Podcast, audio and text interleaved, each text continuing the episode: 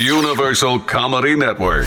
When family values take a back seat, who will champion the sanctity of traditional marriage? Certainly not Mike and Ike.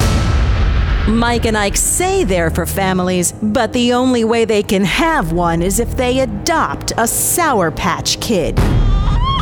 This Halloween, say no to these sugar daddies. Don't vote for Mike and Ike. Instead, support the candy that believes in the wholesome union of chocolate and peanut butter. Vote Reese's Peanut Butter Cups. This message paid for by the Two Great Tastes That Taste Great Committee.